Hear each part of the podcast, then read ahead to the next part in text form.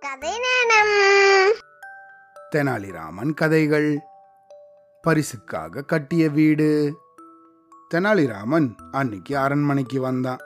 வழக்கத்தை விட கொஞ்சம் மிடுக்காவே இருந்தான். கழுத்துல நீளமான உத்திரியம் தொங்கிச்சு. கைவிரல்கள்ல பளிச்சின்னு மோதிரங்கள். அவன் பார்த்த பார்வையிலேயே ஒருவித போலி கம்பீரம் தெரிஞ்சுது. அரசனும் இதை கவனிச்சாரு. என்னடா தெனாலிராமன்?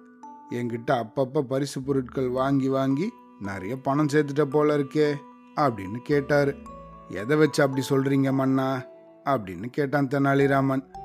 இன்னைக்கு உன்னோட நடையிலேயே அப்படி ஒரு மிடுக்கு தெரியுதே அப்படின்னு சொல்லி மன்னரும் தெனாலிராமன் மாதிரியே கொஞ்சம் நடந்து காமிச்சாரு. பலே பலே அப்படின்னு கை தட்டினான் தெனாலிராமன். நீங்கெல்லாம் பரம்பரை பணக்காரங்க. உங்களுக்கெல்லாம் ஏன் இந்த போலி நடை?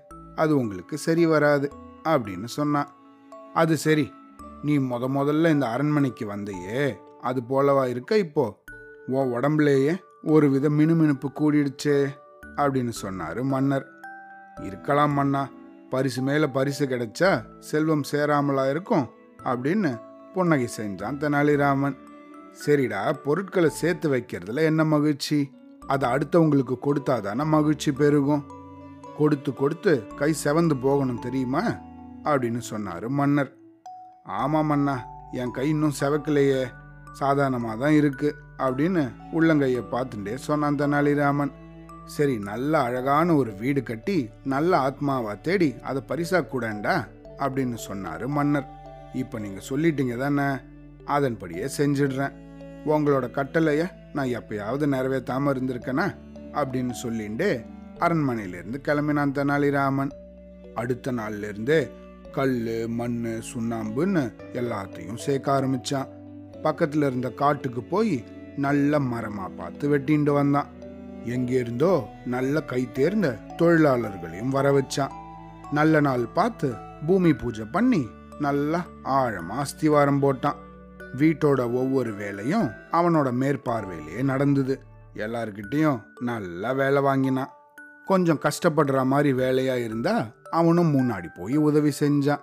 இந்த மாதிரி ராத்திரி பகலா உழைச்சு சீக்கிரத்துல நல்ல சித்திரை வேலைகளோட நல்ல ஒரு அருமையான வீடை கட்டி முடிச்சான். ஊர் மக்கள் எல்லாம் இந்த நேர்த்தியான வீட்டை அப்பப்போ வந்து பார்த்து நல்லா மகிழ்ச்சி அடைஞ்சாங்க. என் தெனாலிராமா இந்த வீட்டை கட்டின ஆளுங்கள்லாம் எந்த ஊர்? எங்களுக்கும் அவங்களே கொஞ்சம் ஏற்பாடு செய்ய அப்படின்னு அவங்கள பற்றின விவரங்களை எல்லாம் கேட்டுன்னு போனாங்க. இதையெல்லாம் கேட்க கேட்க தெனாலிராமனுக்கு ரொம்ப பெருமையா இருந்தது. அந்த வீட்டுக்கு சீக்கிரமா கிரகப்பிரவேசம் பண்ணுவான். நமக்கெல்லாம் நல்லா விருந்து கிடைக்கும் அப்படின்னு அக்கம்பக்கத்துல இருந்தவங்க எல்லாம் எதிர்பார்த்துட்டு இருந்தாங்க. ஆனா தெனாலிராமன் அப்படி ஒன்றும் செய்யல. வீட்டு வேலைகள் எல்லாம் நல்லபடியா முடிஞ்சதுக்கு அப்புறம் வீட்டுக்கு முன்னாடி ஒரு பெரிய விளம்பர பலகை வச்சான். அந்த பலகையில தன்கிட்ட இருக்கிறது போதும் அப்படிங்கிற மனம் படைச்சவன் யாரோ அந்த நல்ல ஆத்மாவுக்கு இந்த வீடு பரிசாக அளிக்கப்படும் அப்படின்னு அந்த விளம்பர பலகையில எழுதி வச்சிருந்தான். ஒரு நாள் ஆச்சு ரெண்டு நாள் ஆச்சு.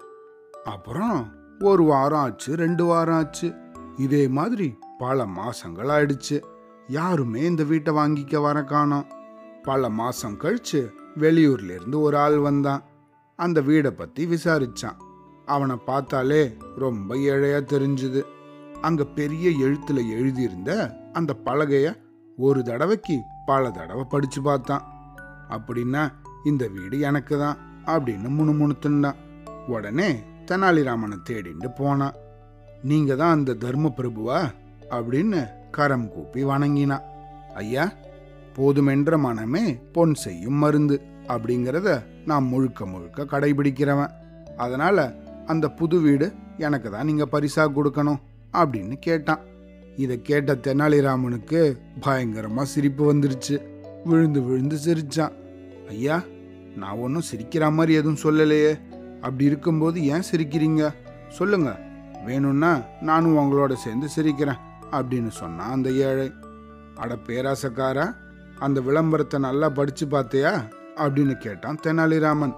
என்னையா அப்படி சொல்றீங்க? நல்லா படிச்சு பார்த்துட்டு தான் உங்களை வந்து கேட்குறேன் அப்படின்னு சொன்னான். அப்படியா? அதுவும் சரி. ஏயா நீ தான் உன்கிட்ட இருக்கிறதே போதும்னு நினைக்கிறவனாச்சே. அப்புறம் உனக்கு எதுக்கு அந்த புது வீட்டு ஆசை வந்தது?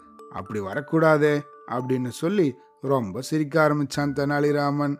பதில் என்ன சொல்றதுன்னு தெரியாம பாவமா அங்கிருந்து வெளியே போயிட்டான் அந்த ஆள். இதுக்கப்புறமா தெனாலிராமன் அரண்மனைக்கு போனும்போது என்னாச்சு ராமா? இந்த புது வீட்டை யாருக்காவது பரிசா கொடுத்தியா இல்லையா? அப்படின்னு கேட்டாரு மன்னர். நடந்த இந்த விஷயங்களை எல்லாம் மன்னர்கிட்ட எடுத்து சொன்னான் தெனாலிராமன். அடப்பாவி சரியான ஆள்யா நீ. அப்புறம் இந்த வீட்டை என்னதான் பண்ண போற? அப்படின்னு கேட்டாரு மன்னர். செய்யறது என்ன மன்னா? முதல்ல அந்த விளம்பர பலகையை எடுத்து வெளியே தூக்கி போட போறேன். அதுக்கப்புறம் நல்ல நாள் பார்த்து பால் காய்ச்சி நானே அந்த வீட்டுக்கு குடி போக போறேன் அப்படின்னு சொன்னான். அப்படி சொல்லு அந்த வீட்டை அவ்வளவு நேர்த்தியாக நீ கட்டினும் போதே சந்தேகப்பட்டேன். அதை நீ அடுத்தவங்களுக்கு கொடுக்க மாட்டேன்னு அப்படின்னு சொல்லிட்டு கலகலன்னு சிரிச்சார் மன்னர். அவ்வளோதான்